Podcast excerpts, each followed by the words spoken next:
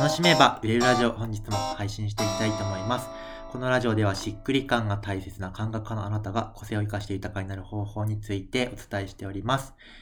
えー、本日も質問役で、えー、ルミちゃんに来てもらってます。えー、よろしくお願いします。お願いします、えー、そしたら今日のテーマをお願いします。はい、あの私自身の、えっと、何かを伝えたいってそのお客様に伝えたいことって、はい、その根本はずっと変わらないんですけれども、はい、けれどもなんかその、うん、自分に当てはまったなんかなんていうのかな、私は何者かっていうのを伝えるのが、はい、逆にそれがすごく難しくて、はい、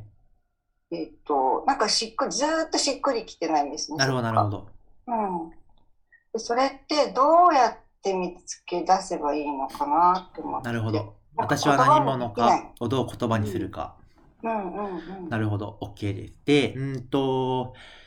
そうですね。うんと、私は何者かっていうのは、えー、そもそもで言うと、えー、いくつもあってもいいっていうのはまずありまして、なんか、うんうんうん、この場において私は何と表現するとみんなに分かりやすいだろうかって話なんで、その、別に一個じゃなくてもいいんですよ。ただ、えっと、これから認知を広げていく、これから本当にそのゼロからビジネススタートするって時はなるべくそれが分かりやすい方がいいので、いろいろ肩書きあってもいいんだけど、一個自分がまずメインで打ち出す肩書きを決めてやっていくと分かりやすいよってだけなんで、あの、なんだろうな。じゃあ場によっていろんなことやってるっていう話であれば、この人の前では私はビジネスコンサルタントですっていう時があってもいいし、この人の前では私はその美容系のことをやってる人ですっていうふうに別に変わってもいいわけです。だからその、これまで、えっと、出会ったことのない新しい人に対して自分をどういうイメージを持ってもらいたいかっていうのが本質なんで、その、なんだろうな。それが、あの、いつでも変わらないものがあることは大事ではないということですね。なるほど。そ、そんなシンプルでよかったですね。うん、そうですね。で、あと、別になんかすごいマニアックな名前をつける必要はなくて、大事なことは、私は誰に対してどんな結果をもたらす人なのかっていうことが伝わるってことが大事なんで、その、僕はなんかもともとなんかその、なんだろうな、まあ面白い、面白い肩書きっていうかその、独自の肩書きを作った方がいいのかなとか思ってたんですけど、えー、今はまあビジネスコーチとか、まあ企業塾やってますみたいな感じなんですよね。まあそれは伝わるからそれでいい。ただその、まあ、感覚派向けの、えー、企業塾をやってますよ。どんな人を対象にして、どんな結果をもたらすのかが、えー、自分を伝えたい人に対して伝わればいいって感じなんで。であと、まあ、しっくりこなかったら 何, 何度も変えたっていいし、うんと。いいのか。はい。別に変わってもいいですよね。っていうの、今言った話は伝えるっていう側の話なんですけど、えー、っと、もう一方で、えー、っと、なんだろうな。自分が自分をどういう存在だと思っているのかとか、自分が自分をどういう存在でありたいと思っているのかっていうことも明確になると、なんていうのかな、うんと、なんか自分のエネルギーにはなりやすいっていうのがあるかもしれないですね。っていうのが、何をやっていたとしても私は本質的にこういうものなんだ。例えば僕で言うと、えー、自分のことをアーティストであるっていうふうに思っている、まあ、部分があったりするんですね。それは自己表現、あくまで全ては自己表現の手段であって、自己表現をするのは楽しいんだと。いつでもそれをやって生きていきたいっていう自分がいて、それをビジネスコンサルタントという仕事においてアーティストやっているとか、ある時はじゃあその、マチャコリーのこの前、あの、ライブのピアノ弾きましたけど、その場では伴奏するという表現を用いて今アーティストやっているんだみたいな感じで、自分の中では、これは表現するかどうかはともかく、自分はこういう存在であるっていうことをしっくりくる、あの、自己認識を持っていると、なんかその、まあ、何をやってても私は結局こうなんだよね。それが別に、それを言うとややこしくなるから、人に言うかどうかはともかく、自分はそう思っているっていうのを別に持っててもいいっていうことですね。なんかそこの部分はちょっと足りてないのかな。自己認識、そっか、そういうことですね。うんうんうん。うんうんうん。もうすごいわかりやすかったな。あ、なるほどね。うんうん、なんかすごく、な、何してるんですかって言われた時に、あの、確かにその恋愛、恋愛コンサルしてるんだけど、恋愛コンサルって言った時に、伝わる人と伝わらない人とやっぱりいるし、はいはいはい。それってやっぱりあのその場に応じてこの人にはこういう表現をしたらいいのかなっていうところが多分自分で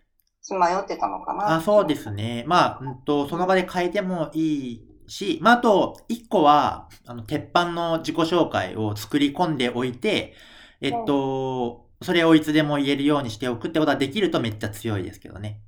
ただその自己紹介ってめっちゃその奥が深いので、うんと、大事なのは自分は伝えたい人にちゃんと伝わることなんですけど、伝えたい人に伝わ、伝わらなくていい人に伝わらないのは問題ないじゃないですか。だからその伝えたい人に伝わらないのは問題なので、えじゃあその自分伝えたい人はどんな人で、その人にはどういう順番で何を表現していけば伝わるのかっていうことが、えまとめられるといいという感じですね。そこ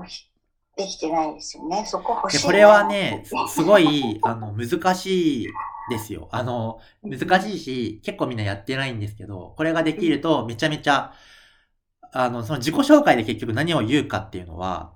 あのリアルのだけの話じゃなくて、この順番でこれを伝えると、この人、自分を伝えた人は動くっていうことは分かっているから、あの、その自己紹介ができるわけですね。で、その自己紹介ができると、オンライン上でも結局一緒なんで、あの、この順番でこれを伝えれば人は動くってことは分かっているから、じゃあ発信で自分が、今の時期はここら辺を伝えようとか、この時期は、自己紹介だったらいっぷんなんだけど、最初のじゅうごびょうぐらいを今は強めに発信する時期にしようみたいな感じで。そうするといち段階進むじゃないですか。で、次のじゅうごびょうをあの、このいっしゅうかん伝えようってやっていくと、例えばいっかげつでいっ周するとしたら、ちゃんと自分の伝わるべき人に伝わる情報が伝わったいっかげつになるみたいな感じで、見込み額がめっちゃ増えるみたいな。あー、それすごいなー、なんかそれ、すごい。っていう感じなんで、あの本質的にはその情報の整理みたいなところがすごく、えー、重要で、まあ僕もなんだろうな、あの去年さんかげつとかよんかげつとか時間かけてやってきて、まあこれからもちょっとそこら辺深掘りしようかなって感じなんですけど、この前あのまとめて、あのヤマケンさんから教わった、あそうそう、情報の整理って何を情報どういうふうに情報言語化をしていくんですかみたいな質問があって、また別のラジオで喋ってるんで、あれかルミちゃんも多分聞いてもらったと思うんですけど、はいはいはいはい、あれはそういう話なんですよね。いやでもそれ欲しいですね、本当にね。なんかそれ作りたいね、ちゃんと。なんかいっぱい私の中にこうその情報があるけれども、それがこうなんか体系化できてないっていうか。うん、うん、そうですね。じゃあまあやりますかね。できるかわかんないけど、できるかわかんないけど一応こういう風にやるんだよっていう情報はまあちょっとあの塾の中では共有しますので。はい。はいはい、でラジオ聞いてる皆さんはこの前なんかその言語化について喋ったラジオがあるんで、なんだったタイトル忘れちゃったけど、言語化のプロセスっていう前編後編編っていう、まあ、ラジオがあったんですけど、それを聞いてもらうとえ基本わかるかなと思います。はい。そこに行くんだね。はい。そうです。じゃあ、あの今日のラジオはそんな感じで終わりたいと思います。はい、また次の音声でお会いしましょう。バイバーイ。